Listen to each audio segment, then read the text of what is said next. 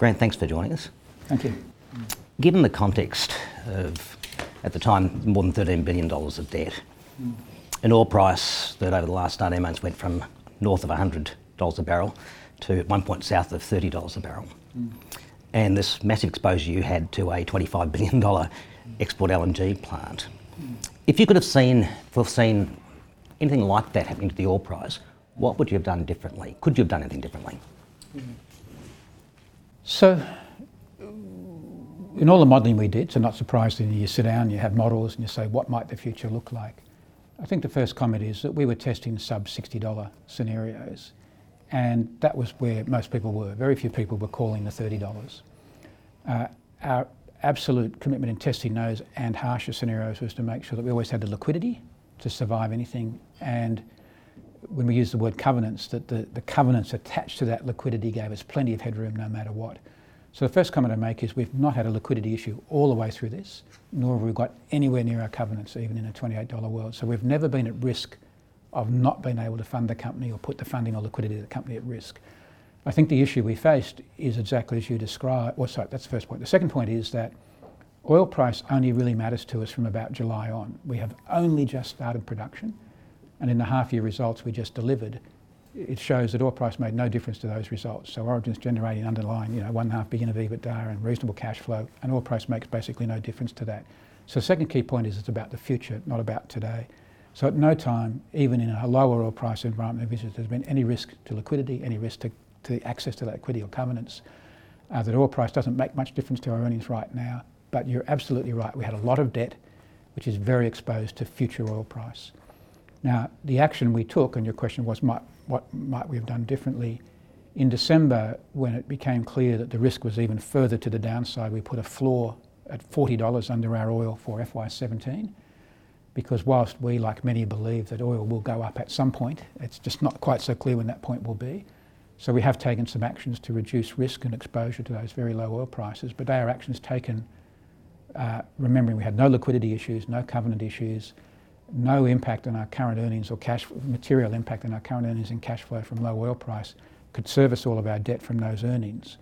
But the market quite understandably sees the risk of a future long low oil price environment and that's what causes the problem. Our, our, debt was unsustainable if those conditions persist for the long term.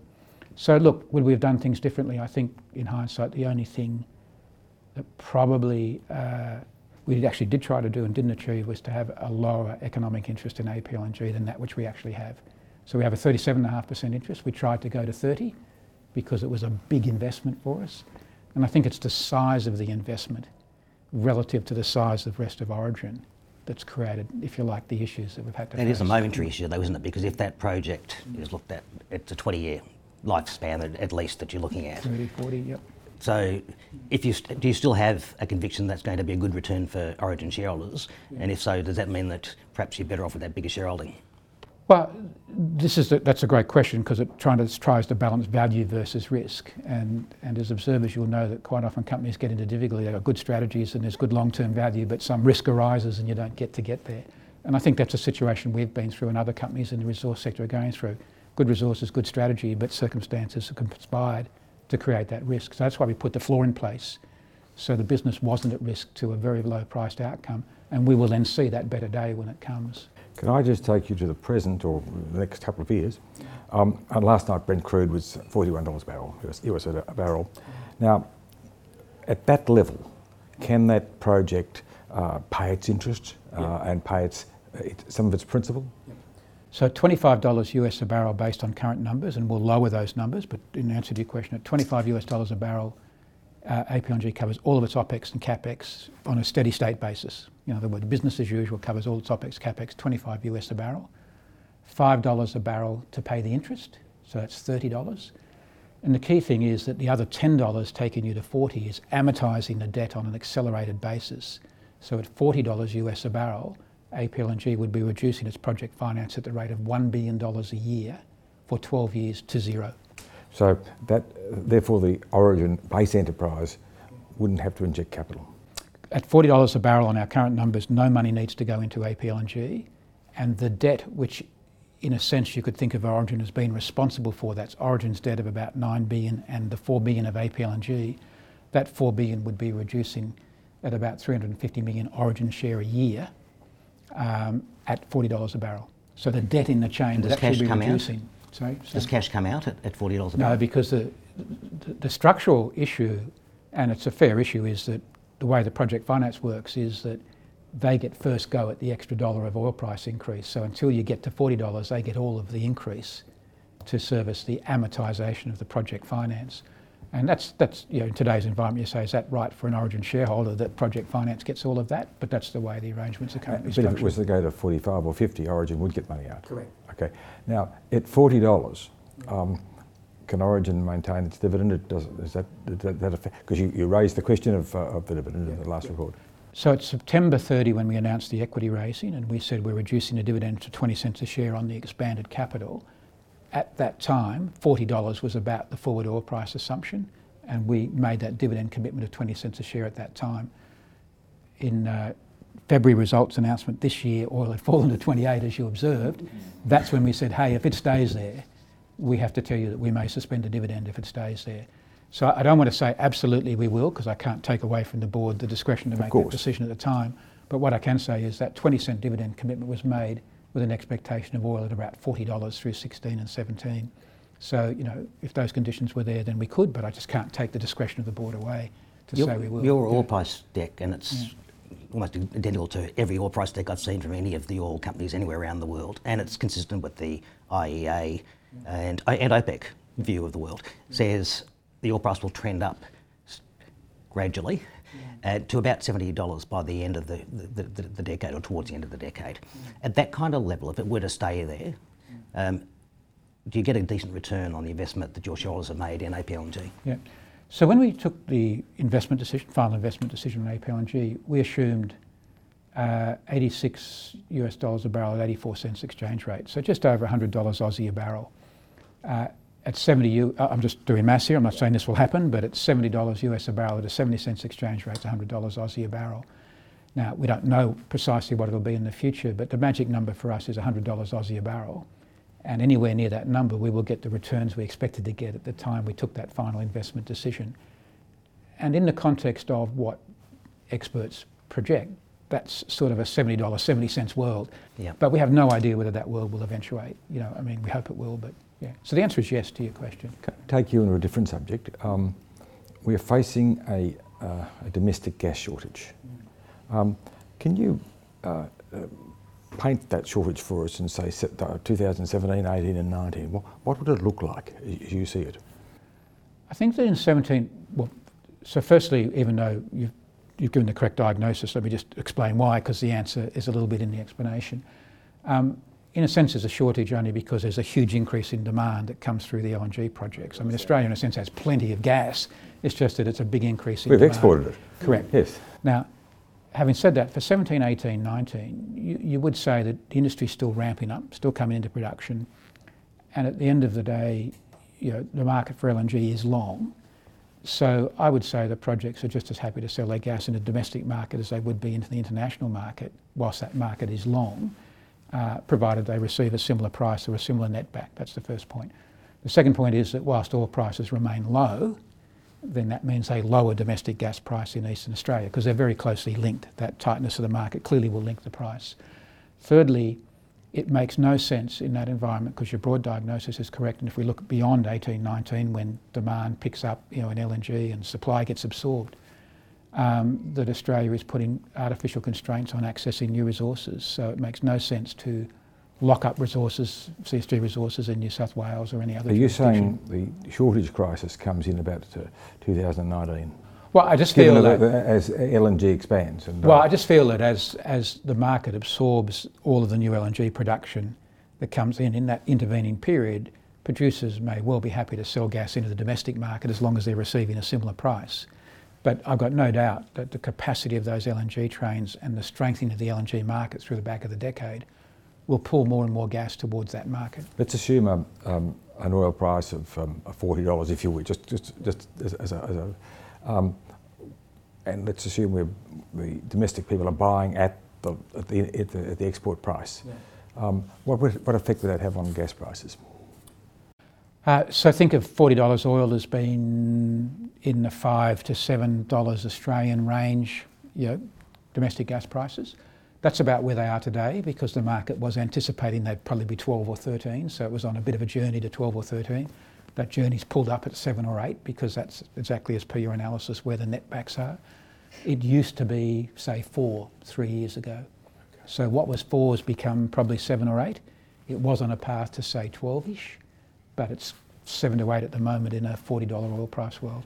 In an $80 oil price world, it would be a lot more, yeah. Eighty dollar oil price world. Turn it back into Aussie dollars, of course. Um, yes, yes. It, it, would be back in that twelve dollar range, something like now, that. who gets hit? Let's just, just for the argument, say that happens. Mm. Who gets hit by that? Who who are the areas? Sure. So three three needs to be broken into three parts. In terms of household and mums and dads, it sounds like a big increase at the wholesale level but that's such a small part of the delivered price of gas to households that it doesn't translate into much of an effect at a domestic level because you've got to pay the network charges and all of the other things. So, you know, something that is seven, if it went to 10 or 11, like 50, 70% increase, might show up as a 10% increase at a household level. That's the first point.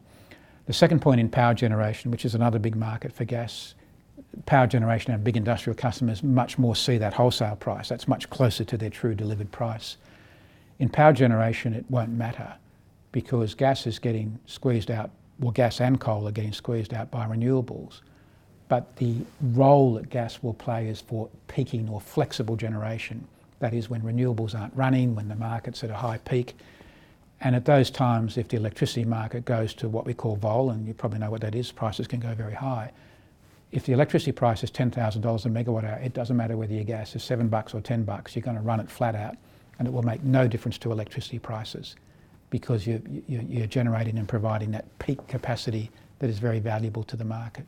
So it will change the cost, but not make any real difference you know, to, to consumers at that level.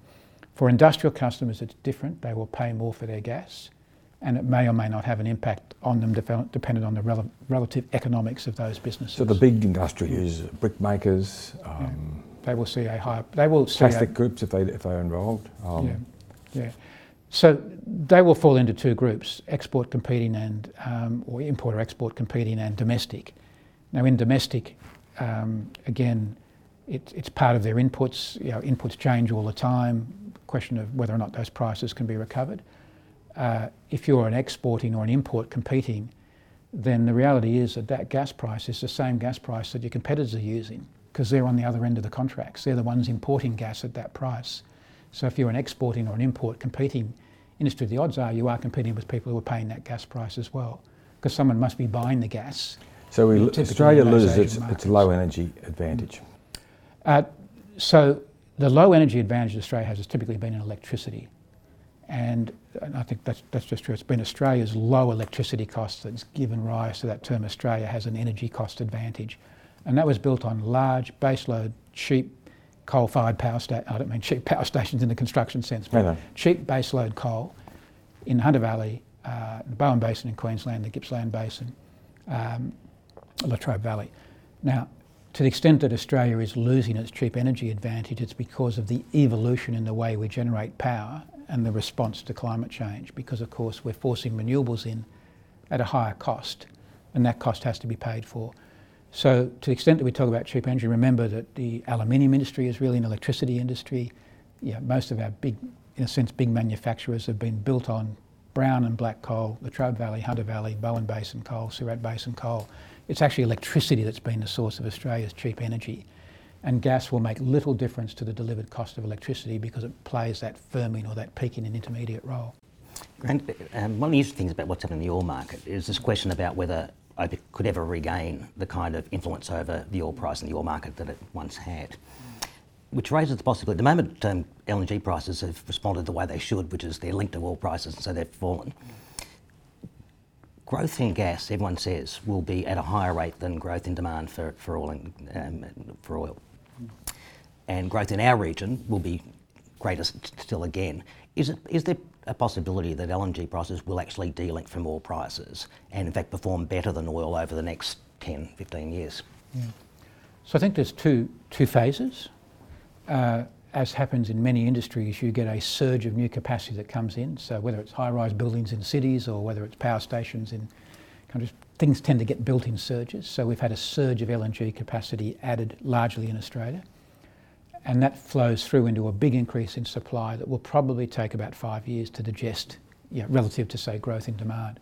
So I think for the first five years, the general view is that what we call the spot price of LNG will probably be soft, you know, flat or fall, because there's all this new gas to come into the market. Uh, the gas market is a little bit price elastic, and, and there are two evidences to that. We know in the US the cheap gas has hugely expanded the amount of gas that's used for power generation relative to coal. And in Europe, we know that there's a lot of gas generating capacity not used because it's currently been taken up by cheap coal. Now, I have no idea how Europe gives effect to its carbon commitments without forcing gas substitution for coal, for example. So I do think there'll be underlying growth in gas demand, in part stimulated by that lower price response through that surge in supply. But if you took a view through, say, 2020 and beyond, we believe that surge in supply will be accommodated by growth in demand for gas. And then the issue will be, as it will be for oil, where were the new projects in the queue that are going to meet that next round? And I think as for oil, there's a real prospect that, don't know when, but in the early 2020s will be on the other side of the coin. And that is not a lot of new capacity coming into the market because it was all knocked on the head through this phase and still growing demand for gas. And in that context, it's possible that that gas benchmark will at least track or maybe exceed oil, whereas in that first five years, it, it will track or be less than oil.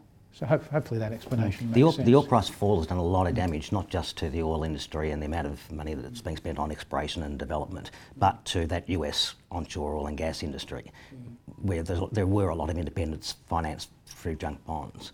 I noticed very recently the, that Cheniere plant, which was going to be the first, is the first of the export LNG plants in the States. Um, the suppliers to them are trying to renege on the contracts because they can't make any money at $1.56 and the Henry Hub price. Um, is it conceivable that that threat to our LNG, which was seen as being US gas exported into the region, is going to be less of a threat than it might have otherwise been, thanks to what's happened to the oil price? So I think the way that plays out is that um, on our and on our analysis, we look at that US supply chain that you've talked about, Freeport, for example, being the first of those, the Cheniere plant. Um, our view is that net backs to around five to seven dollars US in Australia. So US gas wends its way into Asia, then you net it back to you know, what we call free on board Gladstone. And we say that provided gas in Australia can be produced at around five to seven US, it will compete with US gas, and that's that's that seven to ten dollars Aussie range, bit bit more than it is today, but not that much more. So we don't think that the US gas, in a sense, damages the Australian industry, remembering that much of Australia's exports are contracted on an oil-linked price basis. But where it does impact is new projects, and I think for the two reasons we've talked about, US competition netting back and hitting capital on the head through the current environment, it will be very difficult to get a greenfield project up in Australia, I would have thought, any time inside five plus years, because the commitment of capital is so huge. And I think the third element of that is that in our, in our view, the LNG market, like most markets, will become more liquid, will tend to commoditise. Uh, once you get a big enough installed base of plants, uh, spot cargoes, ships, storage, you can see the elements coming into place. There'll be less and less long-term contracts to underwrite new greenfield projects. And we took the view, for example, when Gladstone was being contracted, that they would probably be the last long-term, really big long-term foundation contracts written because buyers in Asia will take advantage of that US liquidity. They'll buy a million tonnes a year rather than five million tonnes from five different buyers rather than five million from one. They'll buy a million from five different. So I think that liquidity is also another trend we've got to factor in terms of how money will be invested in Australia in future. So that, is that view why you've, you're putting your toe in the water on that LNG trading with that deal with um, ENN? ENN, yeah. yeah. Um, so the background of that is, is a little bit uniquely origin in that many E&P companies uh, take the view that their investors are investing in the cycle, so they don't hedge. Uh, that would not be entirely true of Origin because we have a utility type business and we have a business exposed increasingly to oil price. In our utility business, we run pretty sophisticated hedging and risk management strategies in our generation business, uh, fairly obviously. So you buy your power from the pool, but we're, we're always writing bilateral hedge arrangements around that underlying basis risk. So it's quite natural for us to think about the LNG industry in the same way and seek to mitigate risk through some hedging activity. It's not occurring in APLNG because our shareholders are companies that are more comfortable in just taking the oil price exposure that rise, but we can construct synthetic hedges by just writing bilateral arrangements. So the ENN transaction is a five-year uh, agreement that does two things. If, and there's only two futures, if, if the spot LNG price to oil price spread opens up, then we'll just settle it in the, call it in the financial market. We won't spend any capital. But if we're wrong, and that's our, better, that's our view that that's more likely to be the case, but if it goes the other way, we know the cost of developing our undeveloped resources. So that's a cap on our costs. So we see it as a, as a risk limiting transaction because we can always produce the physical if, if, if the spread moves the wrong way. And if the spread moves the right way, we'll take advantage of the markets. I, I mean, in a commercial sense, but we'll take the market opportunity. And it's just much more natural for us to think about our business that way because that's the way we think about the electricity business here in Australia. You, we talk about the financial situation, sure, but um, coal gas is under tremendous environmental pressure, and as is coal, and you're involved in both as CEO. How do you handle that? So, when you, it's interesting you said the ethics of it, and I, I, I, just want to just call out for a minute that people often use ethics in the wrong way. There's a lot of ideology attached to these things, but I think that's different from, from ethics. I don't think there are actually that many ethical issues. Um, people have strong views about things like climate change and what fuels we could use. Uh, but at the end of the day, if I take our involvement in coal seam gas, uh, one of the things I've done over all the years, and I have to go back and say we drilled our first coal seam gas well in 1993 in Queensland, a well called Comet Ridge 1. We've been doing this for 23 years. And I've been very close to all of our activities over that time, and I've often made sure through my own personal inquiry that when people raise issues about chemicals that we use and their impact on aquifers. I know what chemicals we're using and I know what they do and don't do. Um, when people talk about impact of withdrawing water and the impact on aquifers, I, I know that hydrology, I've talked to our hydrologists, so I've you know, satisfied myself. So when it comes to the safety, if you like, in the broadest sense of the word of what we're doing, it, I, I have to satisfy myself. I don't rely on others. You know, it's personal inquiry that I think gives you the confidence that what we're doing is responsible and appropriate. Uh, on the way through, issues arise, uh, and we try and respond to those issues factually.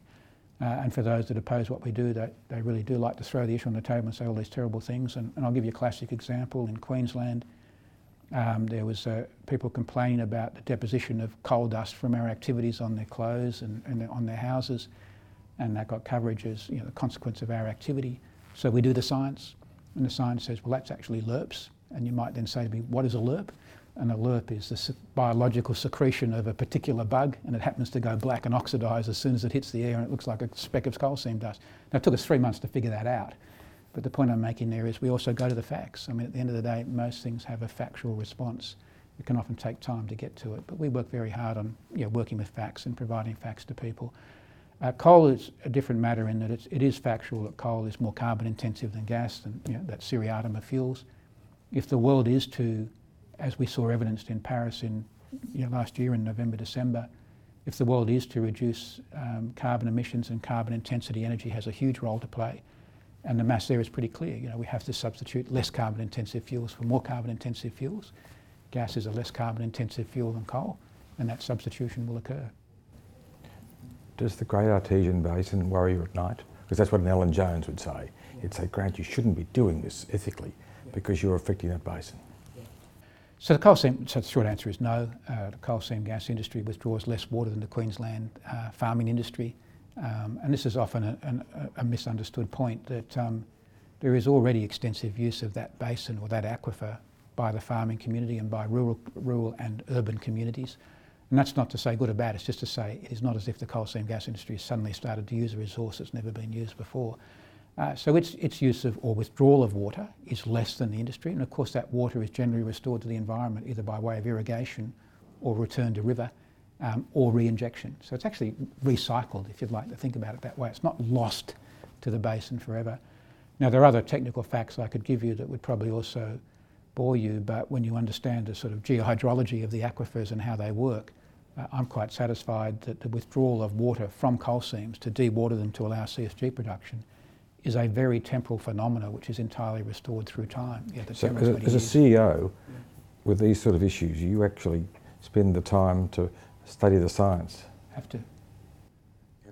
Well, I, I just believe that we're, when we're dealing with issues that do have these contentions, I, I need the comfort of, of, I need to be close enough to the facts to be confident of the facts.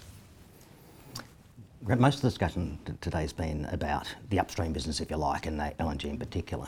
You've got this big, um, very resilient utility sitting in the middle of Origin, and it's where all the value, uh, the market says, lies in Origin today. Have you given thought to separating the upstream business from the utility? Yeah. So the short answer is yes, um, but we've also given thought to many other things as well. And when uh, companies go through these circumstances, and it happens to probably most companies most times if you've been around long enough, you realise you also get lots of help. Um, lots of people love to give you advice, all of it constructive.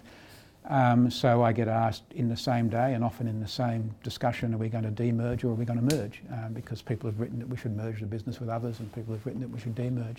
So I've been very open saying, look, all ideas are on the table. The task we're most committed to is to you know, restore value. Uh, in respect of an earlier answer, I can't control the oil price, but I can work with my colleagues on everything we can control to restore that value. And if some of those solutions are structural, we'll look at them. But we've also been very clear that the circumstances at the moment of a very low oil price environment do not favour a demerger at this point in time. But that's not to say it's, it's off the table or wouldn't be considered, but it's just not doable in the, in the immediate short, short-term future. And we do get lots of other helpful suggestions as well. So it also needs to sit with and be compared to those other choices. Yeah. Okay. Thank you, Grant. Sure. Thanks very much. Yeah, appreciate your time. Thank you.